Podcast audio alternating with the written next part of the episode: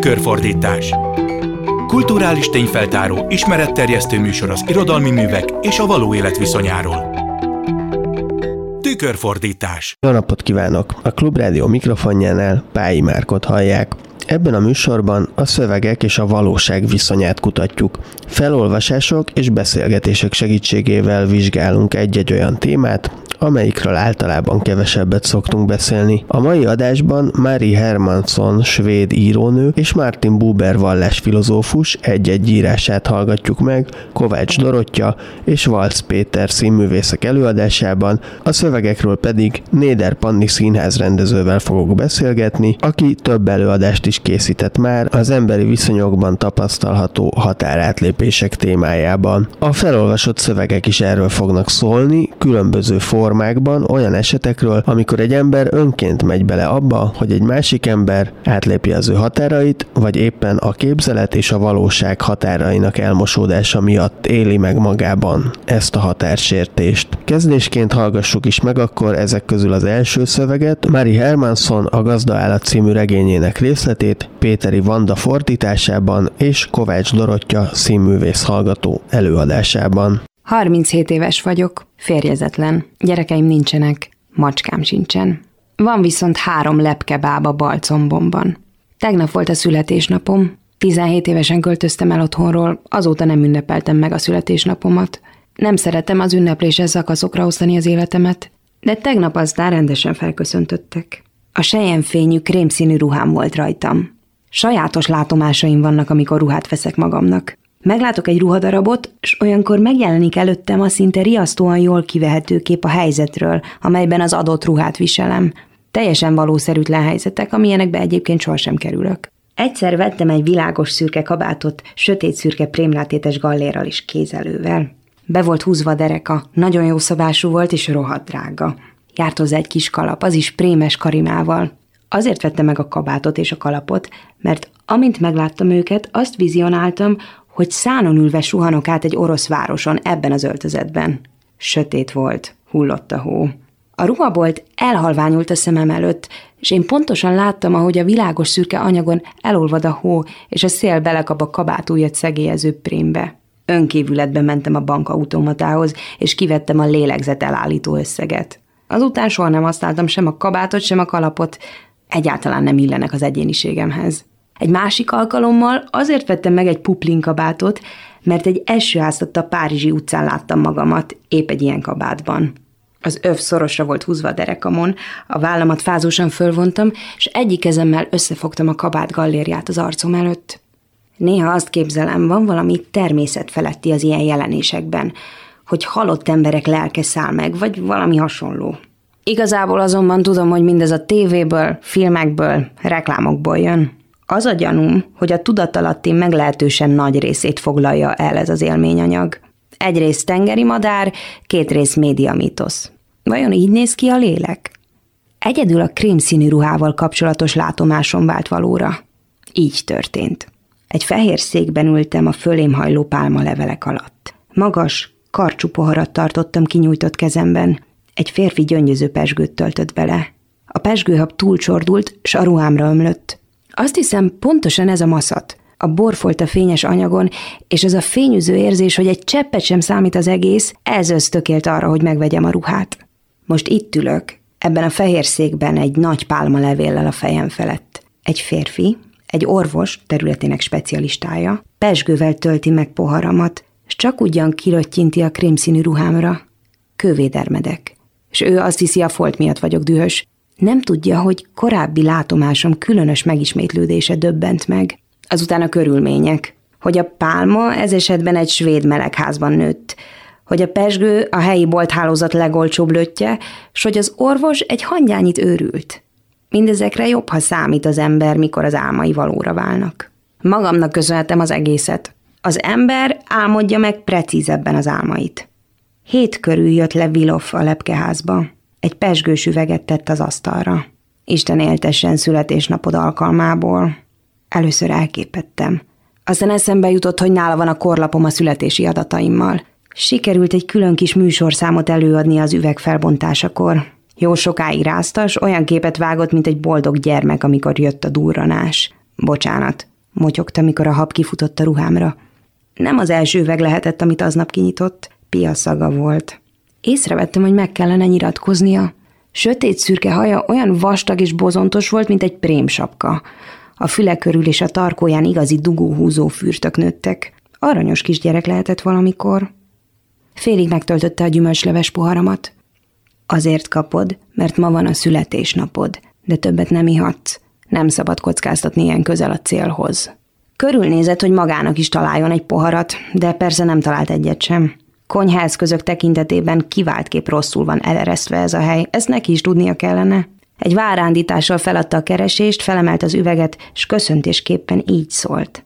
Rád és a recencia alba lepkékre. Aztán nagyot kortyolt az üvegből. Letörölte a habot az álláról, és rám mosolygott. Jól érzed itt magad? Beteg vagyok, feleltem. Lázas, fájdalmaim vannak. Ez természetes. Elmúlik, amikor kikelnek a lepkék. De miért nem jönnek már elő? Nagyot sóhajtott, és hátradőlt a székében. Bárcsak tudnám, mormolta. Bárcsak tudnám, valami nincs rendben, valami baj lehet a környezettel. Gyakorlatilag bármeddig képesek benn maradni, ha a kinti környezet nem megfelelő a számukra. Azért bármeddig csak nem. Minden esetre nagyon sokáig. Lehet, hogy elpusztultak. Megrázta a fejét, csak úgy ugrándoztak a fürtjei, aztán meghúzta a pesgős üveget. Honnan tudod, hogy nem pusztultak el? Tudom. Jó, de miből? Mosolygott magában, nem válaszolt. Talán be kellene mennünk a kórházba egy újabb ultrahangvizsgálatra, javasoltam. Semmi szükség rá. Életben vannak. Csak a kedvező alkalomra várnak. És ez vajon mikor érkezik el? Nem tudhatjuk, egy hét múlva, egy év múlva. Szopogattam a savanyú bort, és a válaszán töprengtem. Egyáltalán nem olyan biztos, hogy van kedvem egy éven át itt rostokolni a lepkeházadban. Mondtam, és végigúztam a mutató ujjam a pohár szélén. Talán más tendőim is lennének, például dolgoznom kell, hogy eltartsam magamat. De hát beteg vagy, győzködött lágyan. Nem dolgozhatsz betegen. Kiírlak táppénzre, ameddig kell. Az is elképzelhető, folytattam, miközben a szememmel a mutatóujjam körkörös útját követtem, hogy vannak emberek, akiknek hiányzom, akiket érdekelhet, merre vagyok, akik nyomoznak utánam. Á, biztosan nem aggódnak annyira. Megszokták, hogy időről időre elutazol, nem? Azt nem, hogy azt se tudják, hova mentem. Keresni fognak. Hm, mormogta, aztán ivott egy keveset az üvegből, s töltött még néhány cseppet a poharamba. Épp időbe vettem el a mutató ujjamat. Kikről beszélünk tulajdonképpen? Természetesen a hozzátartozóimról. A szüleid meghaltak. Közeli rokonaid nincsenek. A szívem nagyot dobbant. Honnan tudja? Rajta van a korlapomon? Milyen adataimhoz fér hozzá? A kórházban sem neki, sem másnak nem beszéltem a személyes viszonyaimról. Lehet, hogy más orvosnál igen, réges-rég, teljesen más összefüggésben. Vannak nagyon közeli barátaim. Hazudtam, minden szavamnak nyomatékot adva. Vilov nem válaszolt. Úgy tűnt, nem hallotta meg, amit mondtam. Felegyenesedett a székben, tekintete rátapadt valamire a hátam mögött. Megfordultam. Mi az? Tudakoltam. Olyan nagyot nyelt, hogy láttam a mozgó Ádám csutkáját. Mi az? kérdeztem ismét, és körbe pillantottam a melegházban. Körös körül lepkék röpködtek, a növényzet zölden pompázott, illatozott. Ugyanaz a kis oázis vett körül, mint mindig. Olyan furcsa, suttogta Vilov. Azt hittem, áll valaki odakint. Senkit nem látok. Lehet, hogy én láttam rosszul. Közelebb húzta a széket, és előre dőlt. Talán rosszul láttam, de az is lehet, hogy jól. Ha az utóbbi igaz, akkor megvan a magyarázat. Magyarázat? Arra, hogy a recencia alba kivár. Tudják, hogy valami közeleg, óvatosak. Az arcát figyeltem, amely most egészen közel volt az enyémhez. A tekintetlen nagyon komoly volt, s nagyon ilyet. Felnevettem. Megpróbáltam úgy tenni, mint aki tréfának veszi az egészet. Azt akarod mondani, hogy bár te magad nem láttad pontosan áll-e valaki odakint, a lepkebábok viszont igen? Megérezhették. Visszasüppett a székbe. Önkéntelenül fellélegeztem. Kellemetlenül érintett az előbbi közelsége. Megérezték? Kérdeztem vissza. Bólintott. Tekintete az üvegfalra tapadt. Megfordultam, de nem láttam mást, mint a fekete sötétségbe burkolozó fenyőfák homályos körvonalait. A rovarok hihetetlenül érzékenyek, válaszolta. Sok példa bizonyítja. Egy nagy barna éjjeli lepke csapdosott körülöttünk. Bolyhos szárnyai hozzáértek az arcomhoz. Elhesegettem. Vilov megint odahajolt hozzám, és lehalkította a hangját. Korábban tapasztaltál valamit? Fejével az üvegfal felé intett. Egy pillanatig haboztam, mielőtt válaszoltam volna. Egyszer láttam valamit, majdnem biztos vagyok benne, hogy egy őz volt. Mikor? Nehéz lenne megmondanom, összemosódik bennem az idő. Talán két hete? Azt hiszem, az imént te is egy őzet láthattál. Itt? Közvetlenül az üveg túloldalán? Az őzek nem jönnek ilyen közel. Megesik, ha éhesek, mondtam magabiztosan. Az őzek nem olyan félénk állatok ám, manapság már nem. Azokra az őzekre gondoltam, amelyekre Rogerrel bukkantunk a sétáink alatt. Csak álltak és bámultak ránk, amíg egészen a közelükbe nem értünk. És a kövér nyulakra, ahogy ott vonszolták magukat előttünk, majdnem rájuk léptünk. Lehet, hogy a rovarok érzékenyek, de az emlősök egyre kevésbé. Én ebben hiszek, tettem hozzá. Vilov felkelt a székből, és odament az üvegfalhoz. Arcát odaszorította, s kezével igyekezett leárnyékolni az erős fényt.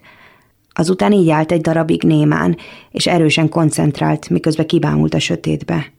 Majd elkezdett körbejárkálni a lepkeházban. Megforgatta leveleket, megvizsgálta a kuaba palántákat, ellenőrizte a párologtató berendezést. Mikor elhaladt mellettem, hirtelen megállt. Azt kérdeztem, jól érzed-e itt magad? Nem az, hogy milyen a közérzeted. Szólalt meg, ezzel újra felvéve a korábban elejtett fonalat. Nehéz megkülönböztetnem egymástól ezt a két fogalmat, feleltem. Nekem nem. A közérzet azt akarja, hogyan éli meg az ember a saját testét, illetve lelkét. Ha viszont valaki jól érzi magát valahol, az arról az élményről szól, amiben az a bizonyos hely részesíti, ahol tartózkodik. Nem ok nélkül kérdezem. Nem a te kedvedért tettem le a katóvász az üvegházat. Ha mindennek vége, beköltözöm ide. Linda jelenti majd számomra a kapcsolatot a külvilággal. Eddig csak rövid időszakokat töltöttem itt, egy-egy hétvégét. Szóval milyen érzés?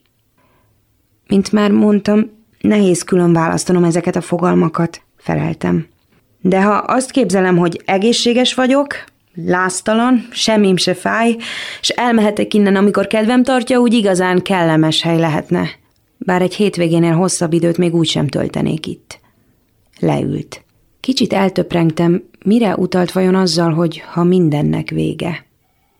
Ma jártak nálam a dolgozószobámban. Meginterjú voltak, s az egészet szalagra vették. Kik? Egy pszichiáter és az asszisztense. Nem a kórházból, annyira nyíltan nem merik megtenni. Egy külsőst kértek meg. Egy olyan embert, akiről soha nem hallottam. Uh-huh, mondtam óvatosan. Egy halom kéziratomat magukkal hozták. Olyanokat, amiket visszakaptam a folyóiratoktól. Mindenről másolatot készítettek. Másolatuk volt a kollégáimnak írt leveleimről is, magánlevelekről, pedig azokat nem a nyilvánosságnak szántam. Bizonytalan kézzel megragadta a pesgős üveget, megtöltötte a poharamat. Úgy tűnt egy pillanatra megfeledkezett az érzékeny lepkebábokról. Teljesen el akarnak távolítani, kiraknak a kórházból, ártalmatlanná kell tenniük. Sejtik, hogy valami közeleg, de nem tudják mi az. Még azelőtt el akarnak küldeni, hogy elkészülne. Biztos vagy benne, hogy az imént is őzet láttál? Elég biztos. Lehet, hogy tudnak rólad és szemmel tartanak. Én egy szót sem írtam sem rólad, sem a recenziákról. Mindent akkor szeretnék bemutatni, amikor elkészültem. Előbb nem. Úgyhogy nem értem, hogyan tudhattak meg bármit is. Mondtál valakinek valamit? A fejemet ráztam. Jól van. Rendben. Hisz olyan fantasztikus. Mikor a folyó útját eltorlaszolják, új árkot most magának. Nézd ezt az ember nevű ragadozó állatot az erdőírtó gépeivel, a milliárdjaival, a technikai adottságaival.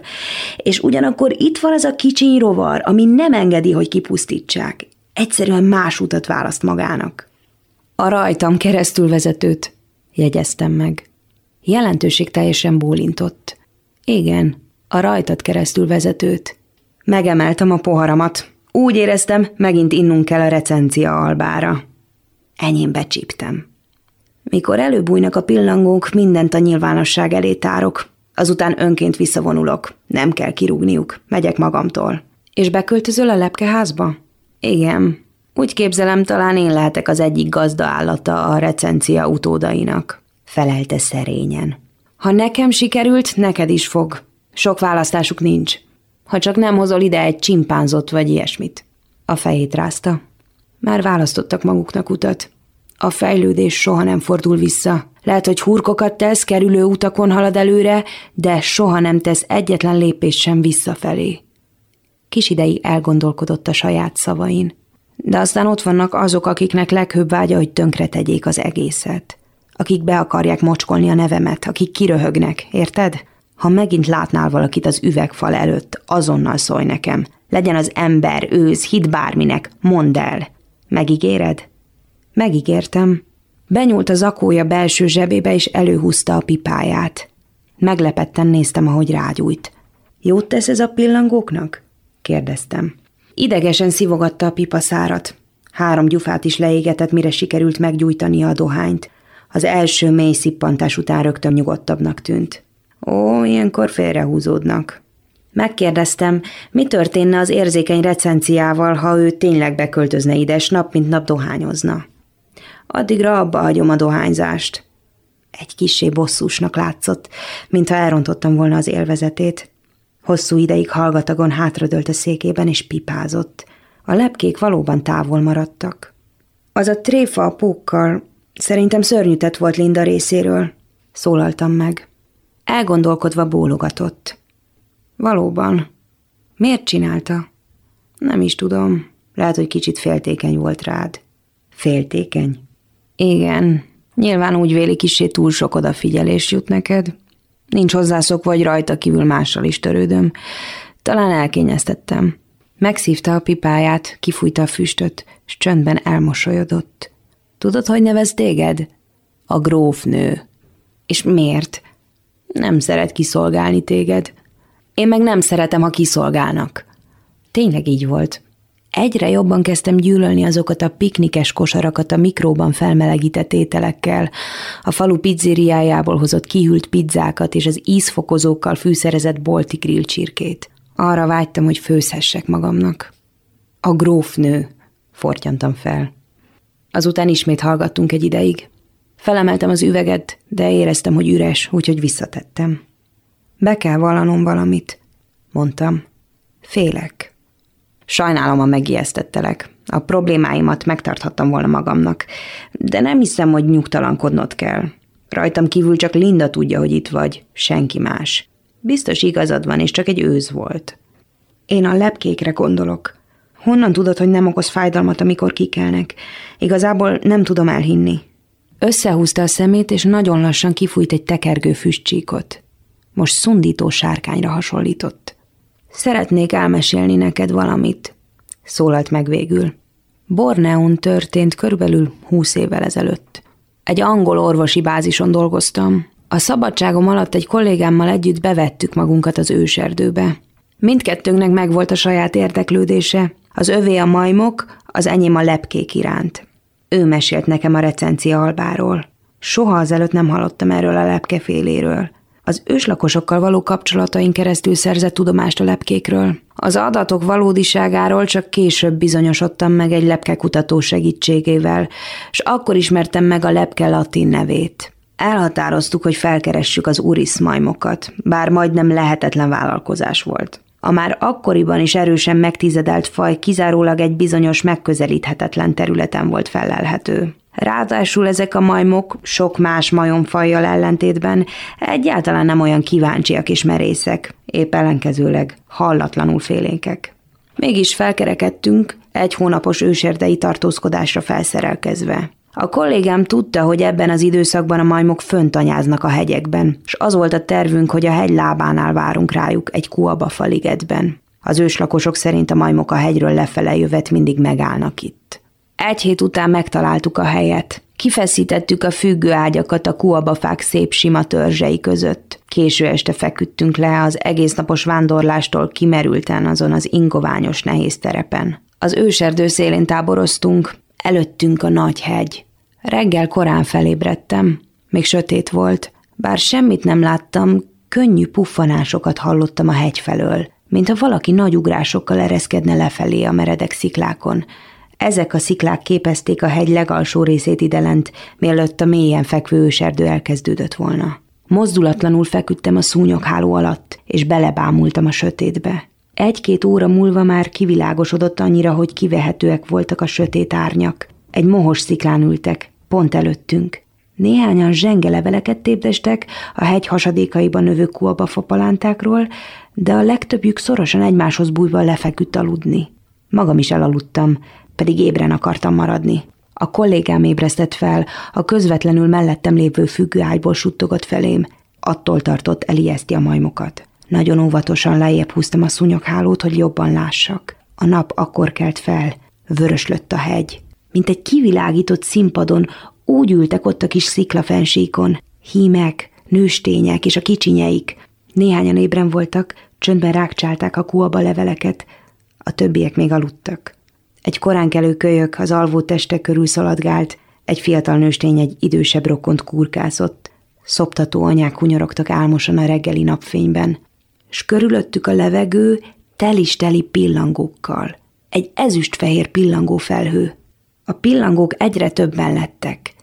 Fehér foltként bukkantak elő a majmok szörzetében, hogy azután felemelkedjenek, s egyé váljanak a rajjal. A szívem majdnem megállt. A lomha álmos majmok, s ezek a belőlük kikelő szárnyas lények. A kollégám a fényképezőgép után nyúlt, ami egy ágon lógott közvetlenül a függő ágya mellett. Rettentő lassan mozgott. A mozdulat, ami normális esetben egy másodpercet vett volna igénybe, most öt percig tartott. De ez sem segített. A függőágy egy picit lengésbe jött, és a kötelek rendkívül halk nyikorgását a majmok azonnal meghallották. Egyetlen sikoltással felkeltették alvótársaikat. Levetették magukat a szikláról a lenti bozótosba, és eltűntek az erdőben. A lepkék még ott repkedtek egy pillanatig magukra maradva. Azután szanaszét szórodtak a levegőben, mintha szélfuvallat oszlatta volna szét őket minden irányba, majd eltűntek a fák és a bokrok között.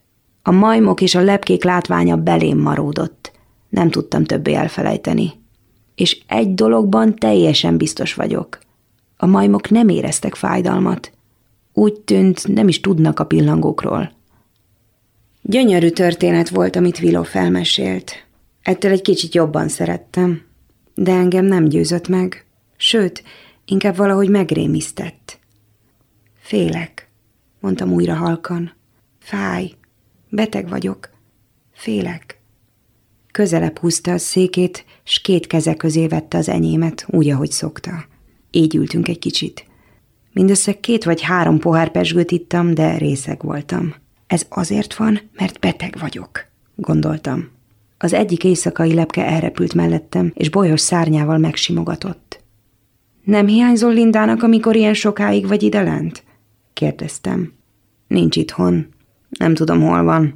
Azt hiszem a városban. És Daniel? Ő hol van? A nevelőszüleinél.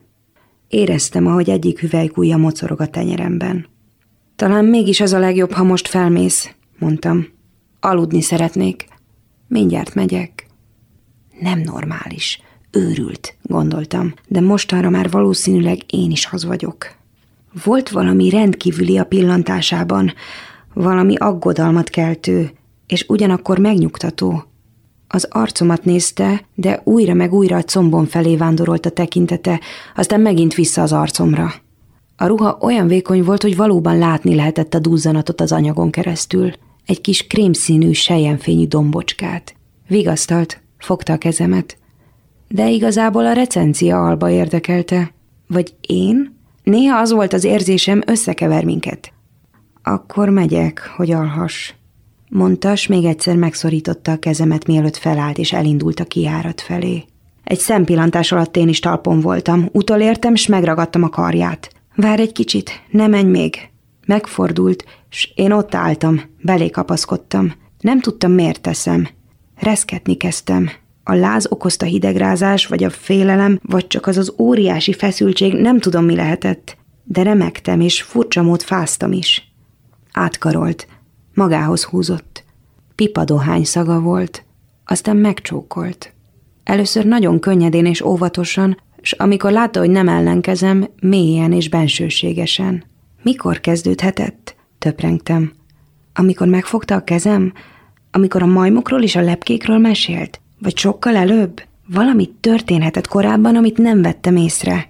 Puhán, de határozottan lenyomott a tőzek tömbökre, amelyek az üvegház teraszos részének támfalát képezték, s azután tolt hátrafelé, be a magas növények közé, le a langyos, nedves talajra. Semmi ellenállást nem tanúsítottam, de meglepett a sietség. Máskülönben persze, ha már meg kell történnie, hát gyorsan kell megtörténnie, mielőtt meggondolnánk magunkat. Felhúzta a ruhámat, és készséges közreműködésemmel levette a bugyimat. Utána nem sietett többé. Hosszan és visszafogottan szeretkezett velem, szinte alig ért hozzám, nehogy a recencia alba megsérüljön. Tetszett nekem, de közben bosszantott is az óvatossága, mint két kis párzó pillangó a levegőben, gondoltam magamban. Tömény, édes vanília illat vett minket körül, és amikor felnéztem, azt a fehér liliomot láttam magam fölött, amelyiket a lepkeházban töltött első napjaimon festettem le. Ebből arra következtettem, hogy bent vagyunk a cementalapzatnál. Hogy jutottunk ennyire mélyen belülre a növények sűrűjébe? Bizonyára addig is befelé kúztam, míg a bugyimból igyekeztem kibújni. Hátrahajtottam a fejemet, hogy lássam, mennyire vagyok közel a falhoz, hogy be ne üssem magam, ha majd a szeretőm hevesebb ritmusra vált. Pár arasznyira mögöttem látszott a cement, és följebb, ahol az üvegfal kezdődött, megláttam egy embert az üveg túloldalán. Egy férfit. Igen, biztos vagyok benne, hogy férfi volt. Nagy Jackiben a fején is volt valami sapka vagy kapucni. Nem szóltam. Nem tudom miért, de meg se nyikkantam. Ösztönösen. Utána megosztoztunk egy pohár narancsleven, amit megtetéztünk az üveg alján maradt néhány csepp. Vilov szemügyre vette összepiszkolt ruhámat. Úgy festett, mint aki egy kis lelki furdalással küzd. Aztán sietősen jó éjszakát kívánt, és elment.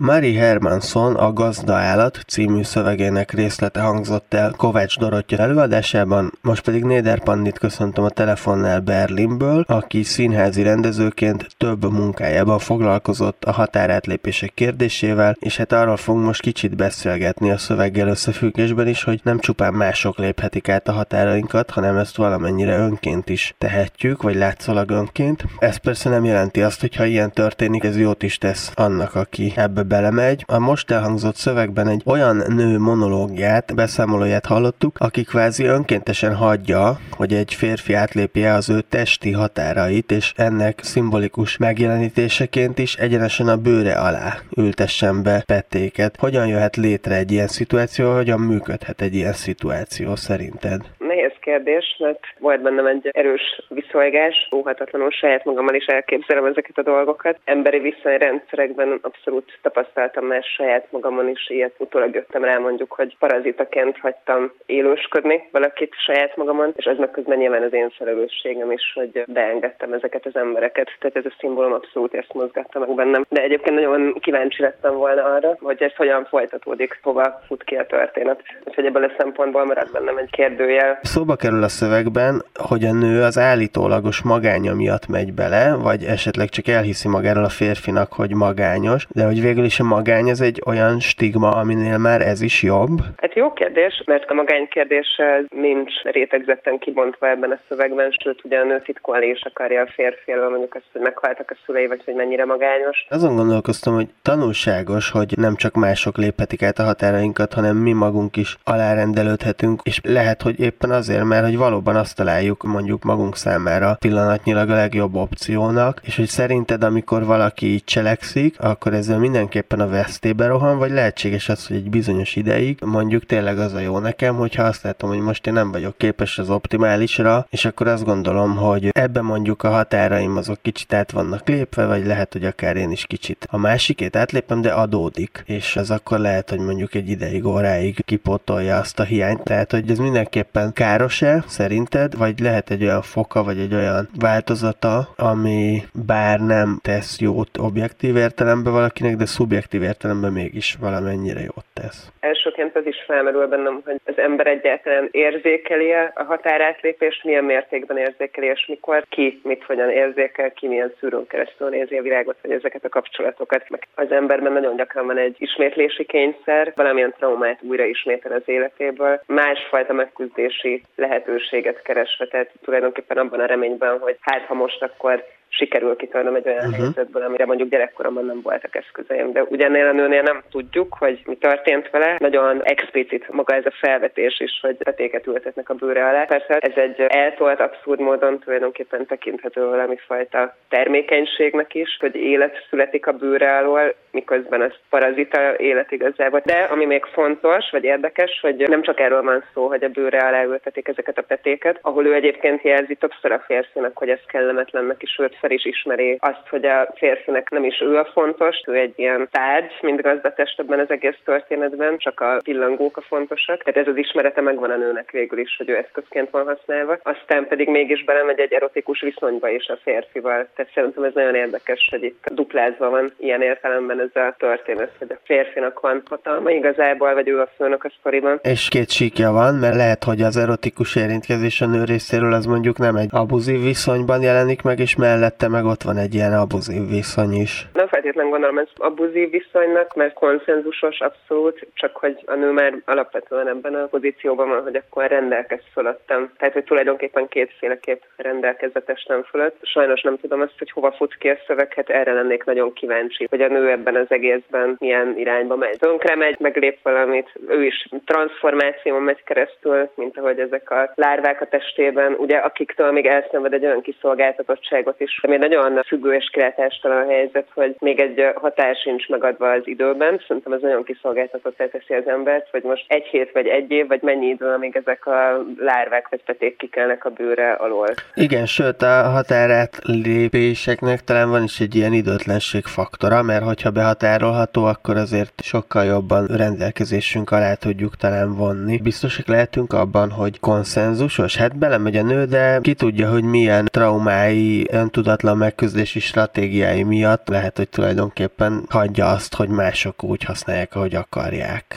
Hát igen, és pont ilyenkor tud ez történni, hogy akkor utólag lesz az embernek bűntudata, hogy miért hagytam, mert hogy ott nyilván lehetne egy kontrollhelyzet, hogy nem hagyom. A petéknél is lehetne egy kontrollhelyzet, hogy na jó, nekem ebből elegem van, nem csinálom tovább, de ez pont az, az ilyenkor kiszolgáltatott egy ilyen helyzetnek az átélőjét, hogy ő mégis úgy éli meg, hogy nincs kontroll, hogy neki nincsen döntési lehetőség. Hát vagy akár, hogy valamilyen módon ezzel tényleg valami olyat csinál, amit szeretne, és nekem nagyon valószínűnek tűnik ez a ismétlés cselekvési kényszer, hogy talán sikerül megküzdeni, de úgy látod, hogy vannak esetek, amikor az ilyen ismétlések végül tényleg el tudnak vezetni a kilépéshez, továbblépéshez? Vannak, igen. Tehát én átéltem már olyat, hogy sikerült, hát amikor már annyira elviselhetetlen mértékben ismétlődik valami, hogy ott egyszerűen muszáj valamit észrevenni, hogy azt nem lehet kikerülni, de ugye ez is olyan szubjektív, hogy kinek milyen az idegrendszere, milyenek a megküzdési stratégiái, mert csomó ember mégsem tud kitörni a helyzetekből. Nekem ez már többször volt így, utólag jöttem rá, hogy mennyire nem vettem észre ezt a dolgot. Önkéntelenül mentem bele alárendelt szerepekbe, áldozat szerepbe, mintha nem lett volna döntési lehetőségem, de aztán nekem azért sikerült ezeket eddig megküzdeni legalábbis. És hát akár az is lehetséges, hogy egy ilyen radikális belemenetel, hogy megengedi, hogy petéket ültessenek be a bőre alá, hogy onnan majd kikeljenek rovarlárvák. Ez egy ilyen radikális lépés is akár, hogy na most tényleg annyira túltolom, vagy annyira láthatóan csinálom azt, amit szoktam, hogy már ez tényleg tovább lendítsen. Igen, ez is elképzelhető, meg azért nekem megjelenik egy erős önundor is valahogy ebben a szimbólumban, tehát hogy ilyen dolgokat vagyok a bőröm alá ültetni. Jó, kivéve persze, hogyha valaki ilyen lárva rajongó, akkor ez biztos pozitív dolog neki, de hogy mondom, engem inkább egy visszaegással töltött el. Hát az undor és a szexualitás viszonya is akkor ebben metaforikusan benne lehet. Igen. Most hallgassuk meg azt, hogy hogyan engedi átlépni a saját határait egy illető, ha történetesen nem nő, hanem mondjuk heteroszexuális férfi. Egy haszid legenda következik Martin Buber feldolgozásában, Miklós Tamás magyar fordítását Valc Péter olvassa fel, a felolvasás után pedig Néder Pannival folytatjuk a beszélgetést. Élt egyszer Lublin városában két diák, kik igen vonzódtak egymáshoz. Együtt sajátították el a szent bölcsességet, együtt éltek a rabbi házában, s egyikük sem kezdett semmihez a másik nélkül. Az egyik, az évei szerint valamivel fiatalabb, ki szabad és vidám lényénél fogva még ifjabbnak látszott, jóképű volt, és valamennyi városbéli zsidó szerette őt. A szent könyvek tanulmányozása nem jelentett nehézséget számára, és ifjú kora ellenére sok mindent befogadott a nagy dolgokból, még ha nem a legmélyebben ragadta is meg őket. Ez persze sem előtte, sem ifjonti bájának csodálói előtt nem volt nyilvánvaló. Talán csak barátja számára,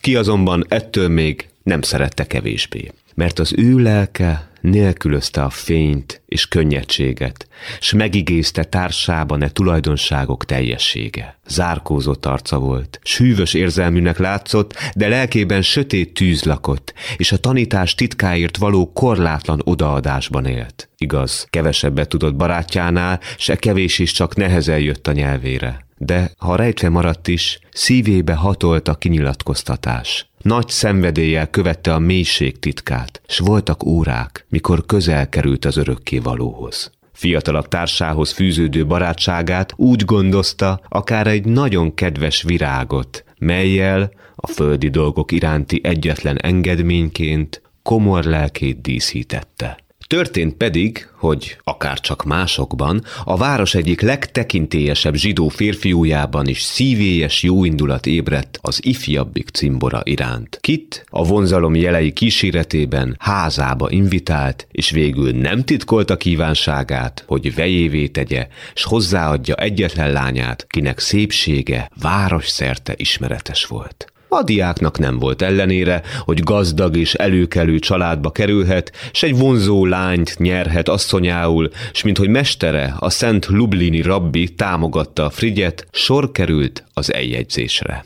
Amikor eljött a házassági szerződés megkötésének ideje, az idősebbik barát, hogy osztozzon ifjú társa nagy napjában, a Lublini rabbi társaságában felkereste az örömapa házát, hol korábban még sosem járt. Mi alatt az ilyenkor illendő szokásoknak a gazdag rokonság szemében elvárt méltósággal és ünnepélyességgel eleget tettek, a vőlegény barátja először pillantotta meg a fiatal menyasszonyt. Olyan volt, ami ennek a népszája mondta. Szívbe markoló szépség. Ki álmodozva állt ott, míg apja akár egy értékes, de élettelen ajándékot megkérdezése nélkül nyújtotta át az idegen férfinak. Akkor a második diák megértette, hogy a lány lelke még önmagában nyugszik, s egyetlen férfi felé sem fordult, sem a vőlegény, sem más felé. Jól tudta, hogy fiatal barátja meg fogja nyerni őt, de még bizonyosabban érezte, hogy ő rá is eshetett volna az apa választása, s hogy ő izzóbban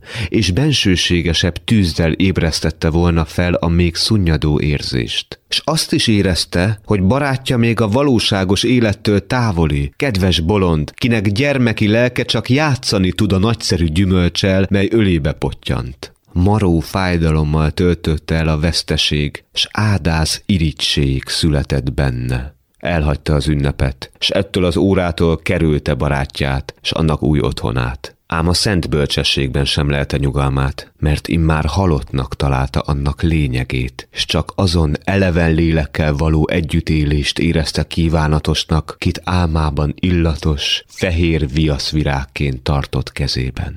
A Szent Rabbi házában betegnek vélték, s a legnagyobb tapintattal és kímélettel bántak vele. Többé nem lelhették kamrájában a megismerés műve fölé hajolva, nyugtalan kedélye kóborolni űzte, s gyakran látták a városon kívüli félreeső utakon kószálni. Sokszor oly mérhetetlenné nőtt szakadékban érezte magát, hogy folytogatónak találta a ház szűk terét, inkább a várost övező vadonban és bozótban bolyongva követte lelke zavaros útjait. Egy este, ahogy fáradtan, komoran, mert szelleme most sem tudott elszakadni barátja sorsától. Visszaindult a város felé, idegen zsidó vándor csatlakozott hozzá. A diák összerezzent, amikor megpillantotta, mert a baktató férfi oly hirtelen termet mellette, mintha csak a földek felett örvénylő szürke fellegek egyikéből lépett volna elő. Egyetlen hang sem jelezte jöttét.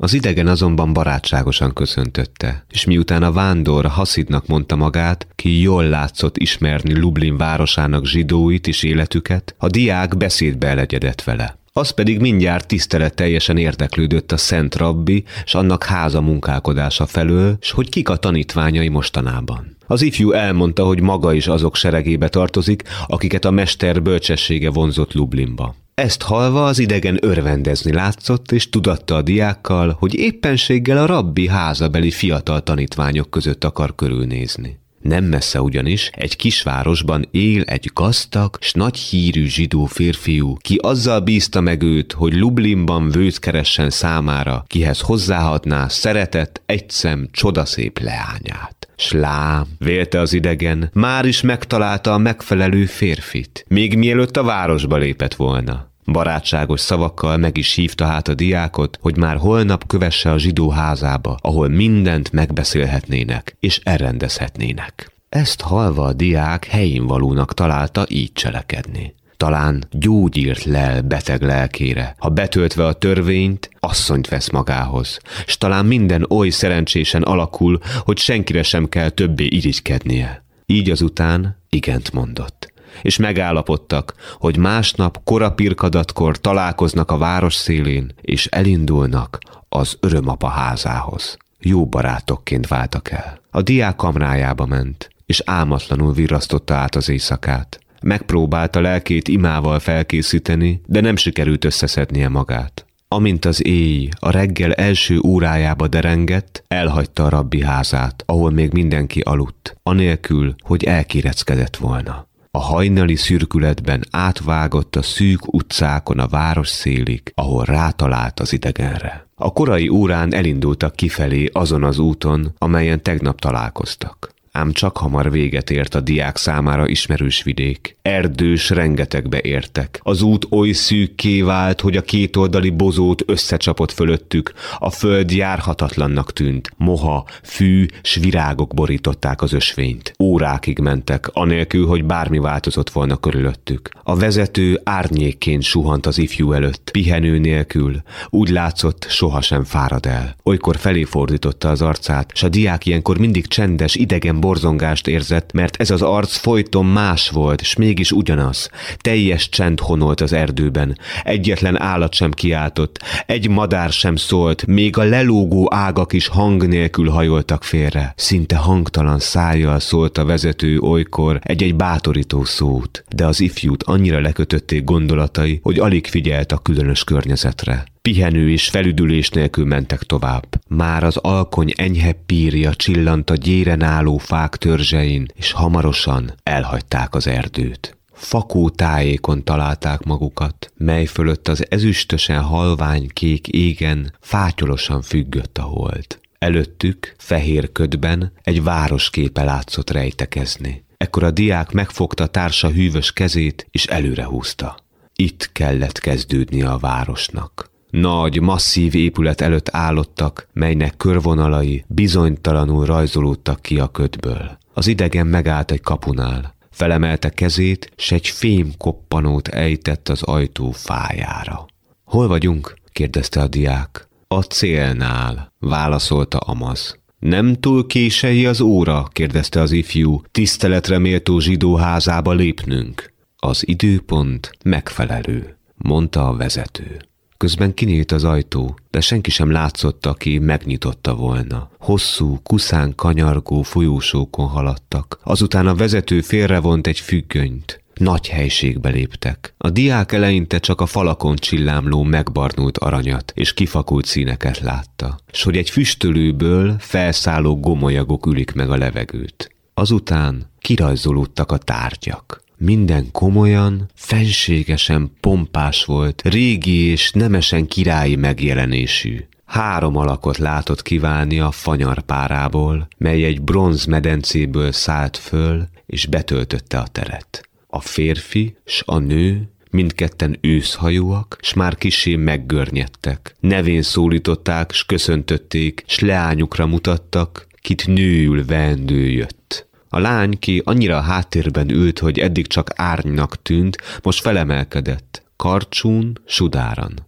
Nagyon fehér orcával lépett keresztül az illatos kékes levegőn, megállt előtte, és meghajolt. Látta, hogy szemei sötétek, fájdalommal és szikrázó gúnyal teliek, haja egyetlen fekete hullám.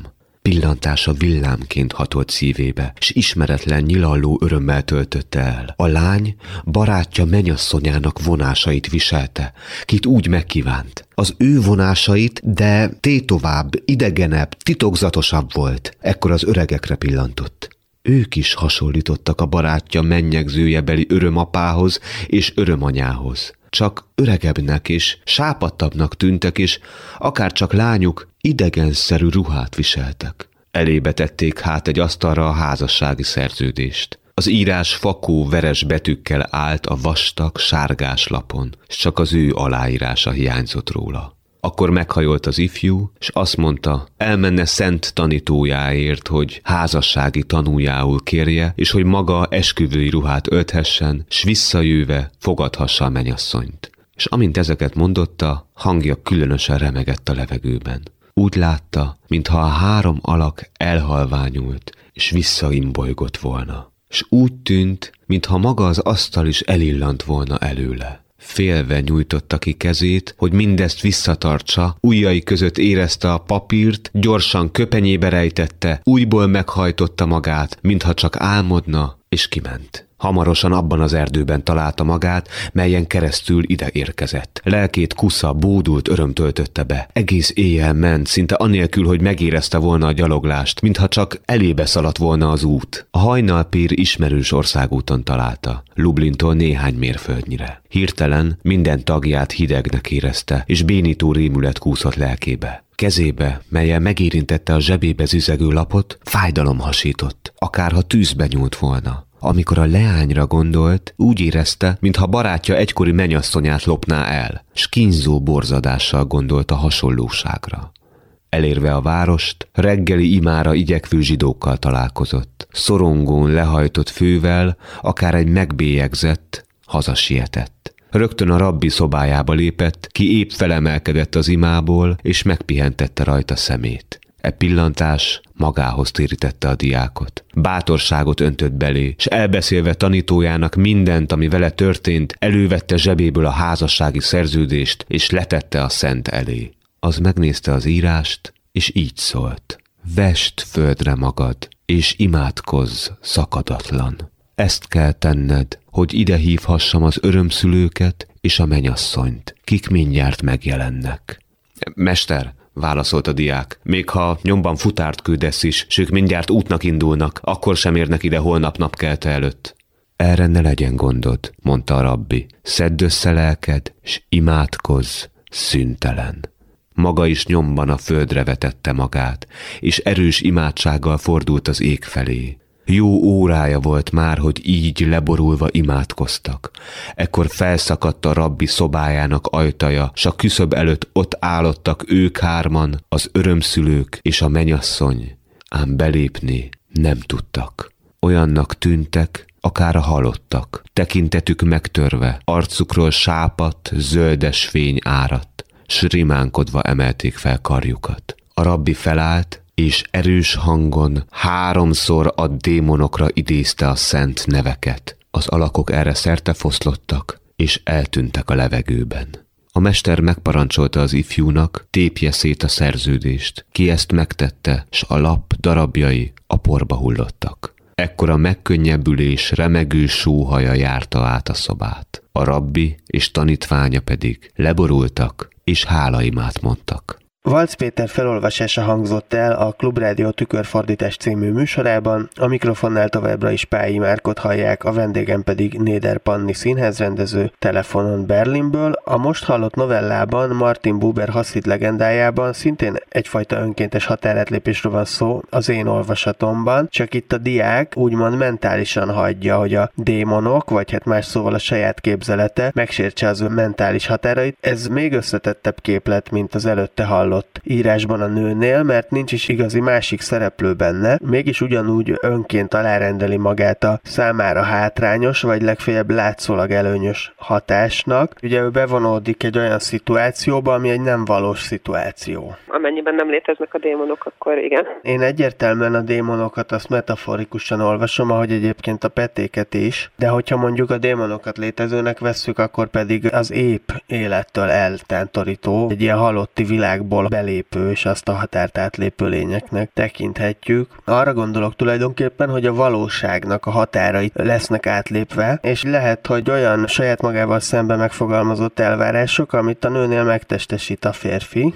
abban a novellában, itt viszont nem testesíti meg egy konkrét szereplő, de attól még elvárásokat érzékel saját magával szemben, hogy neki ugyanolyan helyzetbe kéne lennie, mint annak a barátjának, és ez az elvárás teszi lehetővé azt, hogy megsérüljön ez az intaktság. Ennek a történetnek a vége abszolút happy end, tulajdonképpen ezzel a démonizéssel és megtisztulással. Bőven happy end, hogyha nem történik valami tragédia, vagy valaki nem őrül meg teljesen. Mm, lehet, de hogyha valaki félig őrül meg és egész életében úgy él, az nem biztos, hogy happy end. Nem. Én igazán nem érzem a feloldást ebbe a vége jelenetbe, hanem a rabbi szempontjából megoldódik a helyzet, de hogy a diáknak az élete az hogyan oldódik meg, azt nem látom. Persze, és azért szerintem ez nagyon rizikós, most ha kitegítem, és nem csak a szövegről beszélek, hogyha a valóság, bármit is nevezzünk annak, határait átlépik emberek, azért nagyon csúnyán bele tudnak abba ragadni, vagy hát egy, elég sokan meg tudnak tébolyodni, vagy teljesen torz narratíveket vagy valóságokat létrehozni. Azon gondolkoztam, hogy mind a két esetben valamilyen ígérethez lehet köze ennek a jelenségnek, vagy egy ígérettel kapcsolatos várakozáshoz. Nyilván nem tudjuk ezt igazából. A svéd szövegrészletben sem, és csak feltételezhetjük, hogy ott vagy a szerelmi viszony az ígéret, vagy a hasznosság, a jelentőség, hogy ő valamilyen fontos szerepet tölt be, itt pedig valamilyen beteljesülésnek itt is az ígérete lehet, és minthogyha itt is lenne egy ilyen magány stigma a férfinál, ami őt ebbe belekergeti, ahogy valószínű, hogy a Gazda állat című írásban a nőnél is van egy ilyen stigmatizált magány. Lelki szinten egyébként jobban ki van bontva ez a szöveg abból a szempontból, hogy rögtön az elején megkapjuk, hogy azért ennek a férfinak, tehát az idősebb diáknak a szívében sötétség is lakik, meg rossz érzések, ami ugye a jó barátja elleni irítségbe fordul, és akkor aztán ott történik ez a határátlépés a démonok felé. Nekem ez itt konkrétabb, mint a nőnél, hogy azért ezzel a csávóval vannak bajok. Gubancosabb a lelke valószínűleg, de azért is lehet, mert számára mondjuk nem adatott az a lehetőség, hogy alárendelt nemi szerepet betöltő lényként bevonódjon egy olyan kapcsolatba, amiben őt használják. Képzeljük el, hogy ez a fiú nem tudja azt megtenni, amit az a nő, hogy akkor most átadom valakinek magam fölött a hatalmat, hogy szexuálisan kihasználjon, mondjuk tegyük föl, hogy kizárja a homoszexualitást, mint egy szigorú tradicionális közegben nevelkedő ember, és ezért tulajdonképpen, mivel nem tudja a valóságba megtalálni azt a helyzetet, amiben ő engedi, hogy átlépjék a határait, elő kell állítani a magának fantáziában. Nekem pont ez volt az érzésem, hogy van ebben a férfiban egy éles látás, tehát átlátja azt a helyzetet, hogy milyen a mennyasszony az elején, hogy milyen az ő barátja, hogy mind a ketten éretlenek, de hogy tulajdonképpen ott a nőt ő is tárgyasítja egy kicsit, saját feladatának látja, hogy hát sokkal jobb lenne, ha én nyitnám ki, én adnám meg neki azokat a dolgokat, de hát nyilván nem is ismerik egymást, tehát hogy egyik férfi se látja a nőt igazából ebben a sztoriban. Tehát nekem nem volt olyan érzésem, hogy ez az ember menne afelé, hogy ő mondjuk alárendelt legyen, pont inkább ellenkezőleg, hogy ő szeretne kontroll gyakorolni mondjuk más emberek fölött. Igen, igen, úgy képzelem, hogy alapvetően éppen erről van szó, hogy a döntő az, hogy mondjuk van-e valakiben kontrolligény, és az, hogy most ő gyakorol máson, mert olyan helyzetbe kerül, vagy olyan alkat, vagy rajta gyakorol más, mert olyan pozícióba tud kerülni, vagy egyik sincs, és akkor valahogy fantáziában kell ezt megvalósítania. Én attól tartok, hogy ilyen értelemben a dominancia, mint működési elv iránti fogékonyság az a meghatározóbb egy lelki működésben, nem az, hogy konkrétan azon belül melyik szerepbe kerül. Következményei bizonyos esetekben radikálisan eltérőek tudnak lenni, de maga